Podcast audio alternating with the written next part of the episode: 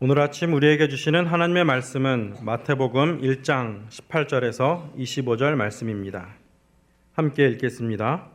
예수 그리스도의 나심은 이러하니라 그의 어머니 마리아가 요셉과 약혼하고 동거하기 전에 성령으로 잉태된 것이 나타났더니 그의 남편 요셉은 의로운 사람이라 그를 도려내지 아니하고 가만히 끊고자 하여 이 일을 생각할 때에 주의 사자가 현몽하여 이르되 다윗의 자손 요셉아 내 아내 마리아 데려오기를 무서워하지 말라. 그에게 잉태된 자는 성령으로 된 것이라. 아들을 낳으리니 이름을 예수라 하라. 이는 그가 자기 백성을 그들의 죄에서 구원할 자이심이라 하더라. 이 모든 일이 된 것은 주께서 선지자로 하신 말씀을 이루려 하심이니 이르시되 보라 처녀가 잉태하여 아들을 낳을 것이요 그의 이름은 임마누엘이라 하리라 하셨으니 이를 번역한즉 하나님이 우리와 함께 계시다 함이라 요셉이 잠에서 깨어 일어나 주의 사자의 분부대로 행하여 그의 아내를 데려왔으나 아들을 낳기까지 동침하지 아니하더니 나음의 이름을 예수라 하니라 아멘. 여러분들은 하나님의 뜻이 여러분들의 인생 속에 이루어지는 데 있어서 가장 중요한 신앙의 덕목이 무엇이라고 생각하십니까? 뜻이 하늘에서 이루어진 것 같이 땅에서도 이루어지게 하여 주옵소서. 우리가 늘 그렇게 기도하는데 하나님의 뜻이 내 인생 속에서 이루어지고 그것 때문에 내 삶이 열매를 맺으며 하나님이 영광을 받으시기 위해서 주님, 나는 무엇이 주님 앞에 필요한 것입니까? 성경은 첫 번째 성탄이 가능하게 된 주역들을 소개하면서 우리를 위해 아들을 이 땅에 내어 보내신 하나님의 뜻이 어떻게 이루어질 수 있었는지, 그 뜻이 어떻게 마침내 실현될 수 있었는지에 대해서 말씀합니다. 누가복음에서는 예수님의 어머니인 마리아에 초점을 맞춘다면 마태복음에서는 예수님의 아버지인 요셉의 앵글을 고정시킵니다. 한번 보십시오. 18절을 보시면 예수 그리스도의 나심은 이러하니라. 헬라어 원어로는 예수 그리스도는 이러한 방식으로 태어나셨다. 이렇게 나옵니다. 예수께서 하늘에서 떨어지듯이 이 땅에 오신 것이 아니고 성탄이 가능하게 된 과정이 있고 그 성탄이 있도록 길을 만들어준 사람들이 있다는 얘기입니다. 그 뒤에 뭐라 그랬습니까? 그의 어머니 마리아가 요셉과 약혼하고 동거하기 전에 성령으로 잉태된 것이 나타났더니 여기 여러분들과 저의 시선이 성령으로 잉태된 것이 나타났더니 이리로 가면 안 됩니다.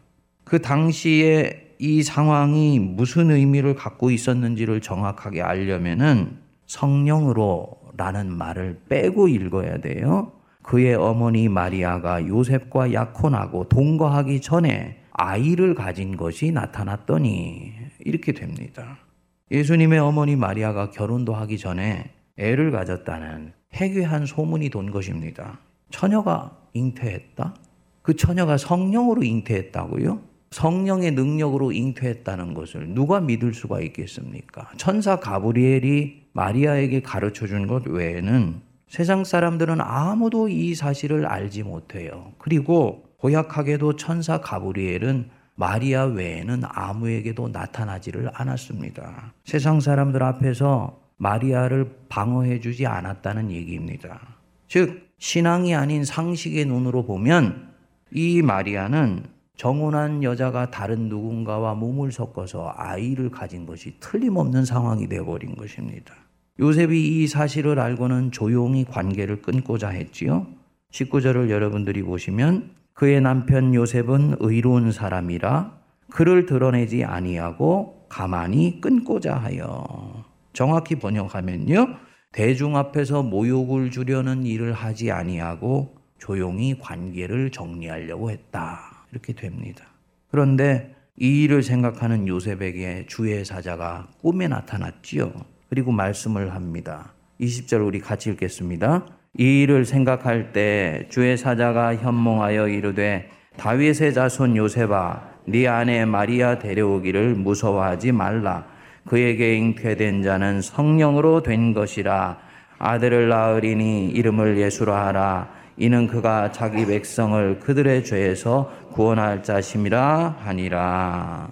마리아를 네 아내로 데려오기를 무서워하지 말아라. 천사가 말했는데 무섭지 왜 안 무섭습니까? 결혼하기도 전에 애를 가진 여자, 그것도 누구 애인지도 알 수 없는 그 사람의 애를 가진 여자를 어떻게 아내로 데려옵니까? 설사 이 요셉이 한때 마리아를 사랑했다 할지라도요, 결혼하는 순간부터 그 뒷감당을 어떻게 합니까? 이 당시는 옆집에 사는 사람들 집에 숟가락이 몇 개가 있는지까지도 다 아는 빤한 동네였습니다. 마리아와 결혼한 날부터 온갖 추운에 시달릴 것이 뻔하지요. 부정한 여자와 결혼했다고, 지 아들도 아닌데 애를 거둬 키운다고, 속도 없는 인간이라고, 두고두고 수군거릴 텐데, 이런 수치를 굳이 겪으면서까지 어리석은 행동을 해야 될 이유가 없는 것입니다. 생각만 해도 몸소리 칠 일이죠. 어느 저명한 주석학자의 주석을 보니까 예수의 탄생을 고지받았을 때 누가는 마리아가 흥분에 쌓여 있는 장면을 보여주었고 이 마태는 요셉의 차분한 모습을 보여주었다. 이렇게 기록되어 있더라고요. 전혀 성탄이 있게 하기 위해서 이 마리아와 요셉이 겪었을 내적 갈등과 고민을 헤아리지 못한 그런 이해입니다. 그의 아버지에게는 엄청난 어려움과 두려움을 수반하는 고통의 상황이었습니다. 이런 내적인 고통에도 불구하고 천사가 말했지요. 아들을 낳으리니 이름을 예수라 하라. 이는 그가 자기 백성을 그들의 죄에서 구원할 자임이라 하시니라. 이 모든 일이 된 것은 주께서 선지자로 하신 말씀을 이루게 하려 하심이라. 요셉이 온갖 상상될 수 있는 수치심을 다 떨치고 두려움을 물리치고 네가 그 여자와 결혼해야 되는 이유를 지금 꿈에서 말씀하시는 것입니다. 하나님께서 오래전에 이사야 선지자를 통해서 하셨던 말씀 지금 이루려고 이 일이 진행되고 있는 것이고 너는 그 일에 초대를 받았다는 것입니다. 이 말씀을 듣고 24절 여러분 보시면 뭐라 그랬습니까? 요셉이 잠에서 깨어 일어나 이렇게 했습니다. 요셉이 잠에서 깨어 일어나. 저는 묵상하면서 이게 단순히 육신의 잠에서 깨어난 것일까? 오히려 그동안 요셉이 휩싸여서 곰곰이 고민하게 만들었던 현실이 주는 두려움에서 깨어난 것이 아닌가. 지금 이 상황이 주는 온갖 염려와 불안에서 화들짝 깨어 일어나게 된 것입니다. 영화 매트릭스에 보면 니오를 잠에서 깨어나게 만들어서 이 메시아로 이끌어내는 사람이 하나 나와요. 모르피우스라고 머리를 빡빡 민 사람인데 그 세례 요한으로 상징되는 영화에서는 인물입니다. 모르피우스가 아직 잠에서 깨어나고 있지 못한 이 니오에게 묻습니다. What is real? 뭐가 진짜 실상이냐? How do you know? 너 어떻게 아냐? What you see and touch is real. 네가 보고 듣고 만지는 바로 그것이 실상인지 허상인지 네가 어떻게 아냐? 굉장히 중요한 대사로 저에겐 보였습니다. 여러분, 하나님께서 우리들에게 육감을 주셨는데, 보고 듣고 느끼는 감각을 주셨는데요. 하나님 없이 보는 모든 것, 하나님 없이 듣는 모든 것, 하나님과 상관없이 느껴지는 모든 것들이 사실은 실상 같지만, 신앙의 세계에서는 그것을 실상이라고 하지 않아요. 그것은 거짓입니다. 먹음직도 하고 보암직도 하고 뭐라 그랬습니까? 지혜롭게 할 만큼 탐스럽기도 하게 보였던 거예요. 그거는 실상이 아니고 거짓이며 유혹이었습니다. 하나님 안에서 보는 현실이 실상입니다. 믿음의 눈으로 보는 현실이 진실이에요. 목사님 이상합니다. 그 제목을 놓고 기도하면 눈을 감고 기도할 때는 마음이 평안한데 눈을 뜨면 그렇게 두려움이 몰려와요. 어떤 것이 실상입니까? 눈을 감고 기도할 때 나에게 다가오는 그 느낌이 그게 실상이에요. 눈을 뜨고 보는 것은 그거는 원수가 내게 넣어준 것이가 아직 내 육이 정리되지 않아서 나오는 느낌입니다. 거기에 반응하면 안 되고요. 기도 속에서 내게 오는 성령의 느낌, 바로 그것이 영적인 실상이라는 것입니다. 요셉이 하나님 없이 자신의 정황을 볼 때 그는 수치스럽고 두렵고 심지어는 무섭기까지 했지요. 그런데 영적인 잠에서 깨어나서 그 두려운 현실 속에 사실은 하나님이 역사하시고 있다는 것을 알게 되니까 두려움이 사라지고 영적인 자유함이 생기게 되었습니다.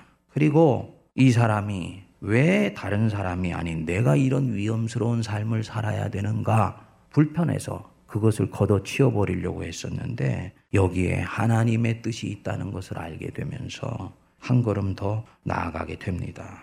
그래서 어떻게 했습니까? 요셉이 잠에서 깨어 일어나 주의 사자에 뭐라고요? 분부대로 행하여 오늘의 주제예요. 분부대로 행하여 그의 아내를 데려왔다. 믿음이 실리니 영적인 자유함이 찾아오고 그 영적인 자유함은 나로 하여금 하나님의 말씀에 순종하게 만들어 줍니다. 분부대로 행하여 이 순종이 성탄을 가능하게 했습니다. 여러분들이 신앙생활을 하면서 가장 소중히 여기는 덕목이 무엇입니까? 사랑, 믿음, 소망 이런 거지요. 또 좀 더 신앙이 성숙된 분은 온유, 겸손 이런 것들. 전통적으로 성도들이 소중히 여기는 덕목입니다. 현대 그리스도인들이 소중히 여기는 덕목, 자유함, 또 치유, 회복 이런 것들입니다. 그러면 순종은요? 순종이라고 하면 무슨 느낌이 찾아오십니까? 아마 별로 갖고 싶지 않은 덕목일 것입니다. 생각해보고도 싶지도 않은 덕목이고요. 대단히 매력적이지 않은 신앙의 덕목이 현대 그리스도인들에게는 순종이에요. 개성을 존중하는 우리에게 순종한다는 것은 대단히 부정적인 이미지를 가지고 있기 때문입니다. 순종하면 순응하고 굴복하고 항복하고 복종하고 순종은 패배입니다. 궁지에 내몰려 마지못해 따라가거나 힘이 없는 사람이 자기보다 강자에게 마지못해 굴복해서 하는 것이 순종이에요. 그거 따라 하지 않으면 벌 받을까봐 두려워서 하는 것이 순종이에요. 할 수만 있다면 지금 이대로 제발 좀 나를 놔두세요. 그래서 오늘날 성도들은 있는 모습 그대로 받아주시는 하나님을 그렇게 좋아한다 그러잖아요. 그러니까 이 순종이라는 것은 약자의 처세법일 수는 있지만 강자의 미덕이 될 수는 없는 것이다. 할 수만 있다면 높이 올라가려고 하고 사회적으로 힘을 갖고자 하고 강해지려고 하는 사람에게 있어서는 이 순종은 대단히 매력이 없는 그런 덕목이라는 말입니다. 그런데 아십니까? 첫 번째 성탄을 가능하게 만들었던 모든 주역들 속에 가장 강력하게 흐르는 이 영성이 바로 저와 여러분들이 그토록 매력 없이 생각하는 순종이라는 것입니다. 주의 계집 종이오니 주의 뜻대로 되기를 원하나이다. 처녀가 애를 낳는 수치를 기꺼이 감당하면서 하나님의 뜻에 순종했기 때문에 예수님이 이 땅에 오실 수 있었습니다. 분부대로 행하여 이 요셉이 순종했습니다. 물론 하나님은 이 두 사람이 순종하지 않아도 우리를 사랑하시는 그 길을 포기하지 않으셨을 거예요. 그렇지만 내가 순종하지 않는 그 순간 하나님은 나 자신으로부터 치고 들어오신 인생으로부터 고개를 돌리셔서 또 다른 누군가를 찾아 나서게 되실 수밖에 없는 거지요. 무엇보다도 우리 주 예수 그리스도 하나님이 피조물인 인간이 되는 그 길을 순종으로 받아들이셨습니다. 하나님이 내 인생 속에서 하나님의 뜻을 이루는데 가장 중요한 덕목이 뭐냐? 순종입니다. 그래서 성도들 중에 믿음이 연약한 사람은 이 순종이라는 걸 진지하고 심각하게 생각하지 않습니다. 그리고 하나님은 믿음이 연약한 사람들에게는 그것을 진지하게 도전하시지도 않으세요.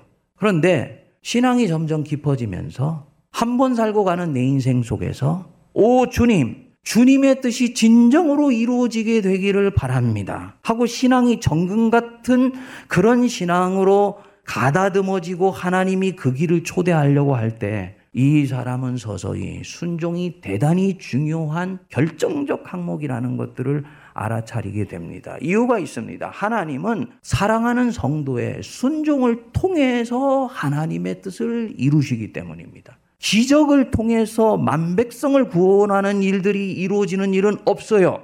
하나님이 택하신 백성의 순종을 통해서만 하나님은 만백성을 구원하십니다. 그래서 예수 그리스도의 순종을 통해서만 하나님은 하나님의 백성들을 구원하신 거예요. 믿음의 조상 아브라함이 인생의 마지막에 믿음의 시험을 받지 않습니까? 네 사랑하는 독자 이삭을 내게 바치라. 하나님이 얼마나 얄궂으신지 아브라함이 자기 아들 이삭을 사랑하는 것을 아셨어요. 눈에 넣어도 아프지 않을 정도로 사랑하는 것을 아셨습니다. 그런데 그 아들 바치라는 거야. 아브라함이 어떻게 했습니까? 아들 바쳤습니다. 이유가 뭡니까? 하나님을 자기 아들보다 더 사랑했기 때문에요. 여러분, 이것이 믿음의 완성입니다. 믿음의 금자탑이 뭐냐? 순종입니다. 신앙의 진수가 무엇이냐? 순종이에요. 그렇지만 우리는 온전히 순종하고 싶어 하지 않습니다. 할 수만 있다면 불순종하려고 그럽니다. 이유가 있습니다. 순종하는 것은 세상적인 눈으로 보면 대단히 위험스럽게 보이기 때문입니다. 순종하려고 하면 무엇인가를 포기해야 됩니다. 집이나 형제나 부모나 전토를 버리고 나를 따르지 아니하는 자는 하나님의 나라에 합당하지 않다. 항상 순종한다는 것은 무엇인가를 비우고 무엇인가를 버려야지 가능한 일입니다. 내가 이 부분에서 순종하지 않을 때는 아직 내가 거기에 묶여 있다는 증거입니다. 또는 이 사람이 그 붙잡고 있는 것보다도 보다 고상한 가치를 아직 발견하지 못했기 때문에 하나님이 그 부분에 도전하실 때 내려놓을 수가 없는 것입니다. 둘째, 다른 영역에서 순종하고 있다고 생각하기 때문에 지금 이 영역에서 순종하지 않으려고 합니다. 적어도 그 사람이 그리스도인이라면요. 그가 자기의 전 삶의 영역에서 불순종하는 경우는 없어요. 만일에 전 삶의 영역에서 불순종한다면 이 사람은 불신자입니다. 그리스도인에게서의 순종의 문제는 어떤 영역에서는 순종하는데 어느 영역으로 가면 순종하지 않는 데 있는 것입니다. 한 부자 청년이 예수님을 만났지요. 그리고는 평소에 가졌던 고민을 털어놓았습니다. 선생이여, 내가 무엇을 하여야 영생을 얻으리까? 예수님께서 말씀하셨지요. 거짓말하지 말라. 내 부모를 공경하라. 네 이웃의 것을 탐하지 말아라. 즉 십계명을 잘 지키면 된다고 말씀했습니다. 부자 청년이 말하지요. 그것은 내가 어려서부터 지켰나이다. 그러니까 예수님이 마가복음 10장 21절에 대단히 드문 말씀을 하십니다.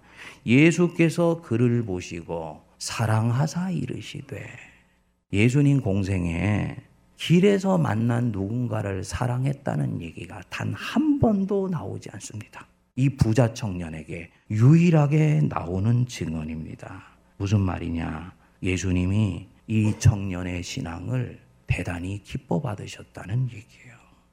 예수님이 이 사람에게 한 가지만 순종하면 그는 제자로서 자기를 따르기에 넉넉하다고 보았어요. 즉, 열두 제자 외에도 하나의 보석을 길에서 만났다고 생각하신 것입니다. 그래서 예수님 말씀하십니다. 네게 아직도 한 가지 부족한 것이 있으니 가서 네게 있는 것을 다 팔아 가난한 자에게 주라. 그리하면 하늘에서 너에게 보화가 있으리라. 그리고 와서 나를 따르라. 예수님이 지금 이 부자 청년에게 원하는 순종이 뭡니까? 십계명 지키라는 게 아닙니다. 지금 이 부자 청년에게 원하는 순종은 그의 가장 부족한 순종의 영역 바로 그곳에 대해서 순종하라. 그것을 지켜라. 너를 살릴 것이라고 생각하며 네가 움켜쥐고 있는 그 물질을 가난한 사람에게 나눠주는 순종을 해라. 그리고 나를 따르라. 부자 청년이 어떻게 했습니까? 그 사람은 재물이 많은 고로 이 말씀을 인하여 슬픈 기색을 띠고 근심하여 가니라. 재물의 불순종을 넘어가지를 못한 것입니다. 왜 이렇게 별 생각 없이 불순종하려고 했을까요? 자기가 다른 영역에서 순종하고 있다고 생각했기 때문입니다. 이 사람 결국은 자기가 얻으려는 그 영생을 얻지를 못했어요. 여러분, 저와 여러분 속에서 원수가 늘 얘기한다는 건 여러분 기억하셔야 됩니다. 지금 이것 순종하지 않아도 돼. 네가 다른 영역에서 순종 잘하고 있잖아. 아니요. 하나님은 지금 바로 여기서 이 영역에서 순종하기를 원하세요. 사울 보십시오. 사울이 완전히 불순종한 것이 아닙니다. 사무엘이 시키는 대로 아말렉 족속을 다 쳐 죽였고요. 소와 양과 염소들을 다 죽였습니다. 다만 그 중에서 가장 좋은 것 몇몇을 남겨놓은 것입니다. 스스로 위로했겠지요. 내가 90% 순종했으니까 10% 불순종하는 것은 괜찮아. 그런데 우리 주님 생각은 달랐던 거예요. 바로 그 꽁꽁 숨겨 놓으려고 했던 그 영역에서 주님은 순종하기를 원하셨던 것입니다. 그래서 사무엘을 통해서 일갈하셨습니다. 순종이 제사보다 낫다고 하였거늘. 왜냐 주님이 보실 때는요. 저와 여러분이 바로 지금 그 영역에서 영적 성장이 지체되어 있기 때문이에요. 그것 때문에 결과적으로는 성장이 이루어지지 않고 있기 때문에 바로 그 부분을 다루시기를 원하셔서 나에게 그 부분을 도전하시고 있는 것입니다. 하나님, 저 교회 일 열심히 합니다. 그러니까 제발 이 영역은 제가 하는 대로 놔두세요. 아니요. 하나님 그 순종하는 영역 기뻐하시는데요. 지금 내 뜻대로 놔달라는 바로 그 영역에 주님은 순종하기를 원하세요. 제가 말하지 않아도 조금만 자기를 성찰할 줄 아는 분은 내가 어떤 영역에서 반복해서 불순종하고 있는지 여러분들 안에 있는 영은 압니다. 어떤 사람은 물질에 대한 욕심을 내려놓지 못하는 사람이 있고 어떤 사람은 명예욕을 내려놓지 못하는 사람들도 있고 어떤 사람은 자기 자존심을 끝까지 움켜쥐면서 주님 일을 하려고 하는 사람도 있고 시간과 에너지를 주님 앞에 드리려고 하지 않는 경우들도 있습니다. 그곳에 순종하기를 원하시는 거예요. 기록된 하나님 말씀에 성도가 순종해야 됩니다. 오신 말씀 우리 주 예수 그리스도께 순종해야 됩니다.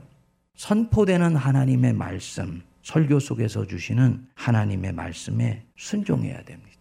그리고 현대 교인들이 가장 잘 하지 못하는 것, 교회 안에서건 조직 안에서건 세워진 권위에 순종해야 됩니다. 자기 소견에 옳은 대로 가는 건 절대로 신앙 안에서는 개성이 아니에요. 그것은 영적 아나키즘, 영적 무정부주의입니다. 세워진 권위에 순종해야 됩니다.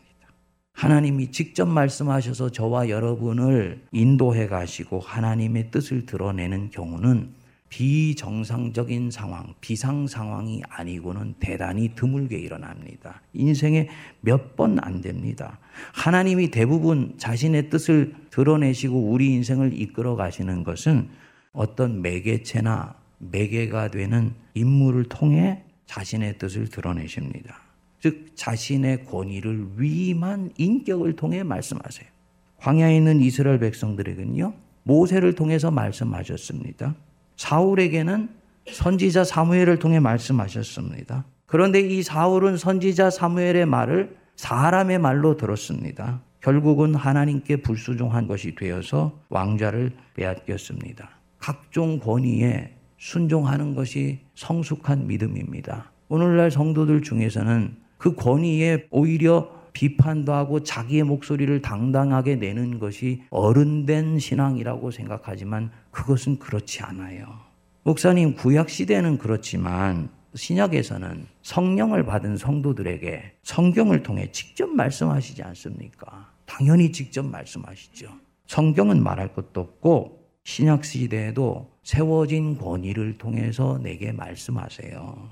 로마서 13장 1절을 보면 각 사람은 위에 있는 권세들에게 복종하라. 권세는 하나님으로부터 나지 않음이 없나니 모든 권세는 다 하나님이 정하신 바라. 교회의 지도자들, 리더들에게 순종하셔야 됩니다. 이게 제가 사실은 오늘 설교하고 싶지 않았던 대목이 바로 이 대목이었습니다. 꼭 마치 목사 말 잘 들으라고 얘기하는 것. 그리고 저는 그런 식의 설교를 사실은 하고 싶지 않아요. 그런데 현대 교인에게 있어서는 건강한 목회자나 혹은 교회가 부여한 장로님들의 권위에 대해서도 순종하지 않는 것을 오히려 성숙된 믿음이라고 생각하는 경향성이 너무너무 농후하더라고요.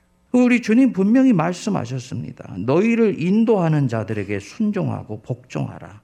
저희는 너희 영혼을 위하여 경성하기를 자기가 회개할 자인 것 같이 하느니라. 뭐라 그랬습니까? 저희로 하여금 즐거움으로 이것을 하게 하고 근심으로 하게 하지 말라. 그렇지 않으면 너희에게 유익이 없느니라.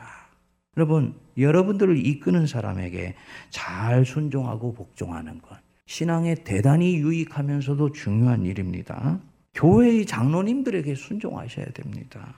말씀을 전하고 여러분들 목양하는 교역자에게는 더욱더 순종하는 것이 성경적인 신앙, 하나님의 말씀의 신앙에서 옳은 거예요. 디모데전서 5장 17절에 말씀하죠. 잘 다스리는 장로들을 배나 존경할 자로 알되 말씀과 가르침에 수고하는 이들에게는 더욱 그리할 것이니라. 이 세워진 권위에 순종하라는 얘기입니다. 이 얘기를 들으면 여러분들 굉장히 많은 생각이 떠오르실 것입니다. 아, 그러면 하나님 뜻과 상관없이 하는 사람도 순종해야 됩니까? 그 M교회 목사님이 그 세습하는 거, 그것도 순종해야 됩니까? 장로님들 중에 교회 돈 떼어먹고 도망가는 분들도 순종해야 됩니까? 많은 생각이 여러분들한테 떠올라요. 오늘날 하나님이 주신 이 거룩한 권위를 망령되게도 하나님의 뜻과 상관없이 자기 유익을 위해서 사용하는 그릇된 권위자들이 너무너무나 많이 있기 때문입니다. 천국에 가서요. 천벌을 받을 일이에요. 그렇지 아니하고 하나님의 말씀대로 가르치려고 하고 교회를 섬기려고 하고 기도하고 있으며 주님을 사랑하고 있는 목회자 장로님에게서는 순종하는 것이 마땅한 거예요. 이것이 성도들에게 엄청난 신앙의 유익을 줍니다. 이 기본적인 신앙이 되어 있지 않아서 오늘날 교회 성도들의 신앙이 10을 자라갈 수 있는데 2, 3밖에 성장하지 못하는 경우들이 너무너무나 많아요. 순종이 때로는 위험하고 때로는 자기를 비워야 하고 어떤 경우는 앞뒤가 맞지 않아 보이는 경우들도 대단히 많이 있습니다. 순종이 어려운 이유가 바로 이것입니다. 순종은 내가 상식적으로 납득할 수 있고 이해될 수 있고 합리적으로 받아들여질 수 있는 경우는 순종을 요청하지 않죠. 따라가게 되어 있으니까. 그런데 대부분의 순종은 내게 잘 납득되지 않는 경우에서 말씀이 내게 치고 들어오는 경우가 굉장히 많은 경우입니다. 당연히 희생을 동반합니다. 그렇기 때문에 순종이 쉽지 않은 것입니다. 성숙된 믿음을 가진 사람에게 주님이 요청하시는 거예요. 꼭 기억하십시오. 주님이 여러분들에게 아, 이 부분 주님이 나에게 순종하기를 요구하시는구나 할 때는요. 주님 안에 나는 이미 그것을 순종할 수 있는 능력이 있다는 걸 알기 때문에 내게 요청하세요. 내가 그것을 순종할 수 있을 만큼 하나님을 사랑한다는 것을 아시기 때문에 내게 요청하세요. 그만큼 나를 신뢰하시고 있기 때문에 순종을 요청하세요. 하나님이 아브라함에게 아들 바치라고 했을 때는요, 하나님은요, 자신이 있으셨어요. 이 아브라함이 절대로 내가 가진 자신을 향한 신뢰를 배반하거나 짓밟을 사람이 아니라는 것. 주님의 뜻대로 이루어졌습니다. 여러분, 여러분들에게 순종의 영역이 부딪혀 오시면 꼭 기억하십시오. 주님이 나를 신뢰하시며 내가 이것을 지킬 수 있는 힘이 있으시다고 봤기 때문에 이제 내게 치고 들어오시는구나. 그리고 여기에 어마어마한 축복이 있습니다. 다른 모든 믿음의 덕목에도 축복이 있지만 순종했을 때 주시는 축복에 비하면 바다의 모래알처럼 작은 것입니다. 아브라함이 순종했을 때 하나님이 아브라함에게 뭐라고 말씀하셨습니까? 네 씨로 말미암아 천하 만민이 복을 받으리니 이는 네가 나의 말을 준행하였음이니라. 구약 학자들은 그렇게 얘기를 합니다. 아브라함이 하나밖에 없는 아들을 바치시는 것을 보시고 흙으로 만들어진 인간도 하나밖에 없는 아들을 나를 위해 바치는데 여호와인 내가 어찌하여 하나밖에 없는 내 아들을 사랑하는 만 백성들을 위하여 주지 않겠는가라고 이날 결심하셨을 거라고 봐요. 그도 그럴 것이 네 자손이 대적의 문을 취하리라라고 나오지 않습니까? 순종은 내 인생을 구할 뿐만 아니라 만민을 살리는 축복이 있습니다. 여러분, 그것이 무엇이건 하나님의 뜻이 내 인생에서 이루어지기를 원한다면 포기하지 말고 순종하는 법을 지속적으로 배워 가십시오. 그리고 이제부터 여러분들의 그 기도 말에서 하나님 순종할 수 있는 법을 이제는 저도 연마할 수 있게 해 주십시오. 기도할 수 있게 되기를 바랍니다. 저는 세문안교에 와서 이 기도를 본격적으로 제가 하기 시작했어요. 그리고 그 속에요. 하나님께서 목회자의 한 사람을 통해서 성도들을 섬기고 돌보는 데 사용하실 뿐만 아니라 목회자 자신이 한 사람의 구도자이고 신앙의 순례자이기 때문에 그를 통해서도 신앙이 지속적으로 자라가기를 원하신다는 것을 더 깊이 배우게 됩니다. 그리고 그 속에서요. 하나님의 뜻이 진정으로 이루어지기를 원한다면 이때까지 너는 한 번도 살아보지 않았던 삶의 방식을 선택해야 될 수도 있고 한 번도 해보지 않았어야 되는 기도를 이제부터는 해야 될 수도 있고 네가 젊어서는 띠띠고 네가 원하는 곳으로 다녔지만 즉 네가 주체적 사고를 하고 개성을 가진 삶을 살아왔지만 늙어서는 네 팔을 벌리리니 사람들이 너를 띠띠우고 네가 원치 않는 곳으로 데려가리라. 자기의 인생이 신앙 때문에 운명의 강물에 휩쓸려 가는 것 같은 그런 인생으로 들어갈 수도 있다는 것이죠. 이때 이 삶을 기꺼이 하나님 앞에 내어놓을 수 있는 힘이 어디에서 오겠습니까? 주님, 주님의 뜻이라면 순종할 수 있게 되기를 바랍니다. 이 기도가 있을 때 주님이 그 사람을 사용하시는 것입니다. 결국은 그렇게 기도하는 사람을 통해서 하나님은 그의 인생을 구하시고 만민을 구원하는 축복과 영광을 그를 통해서 허락하실 줄 믿습니다.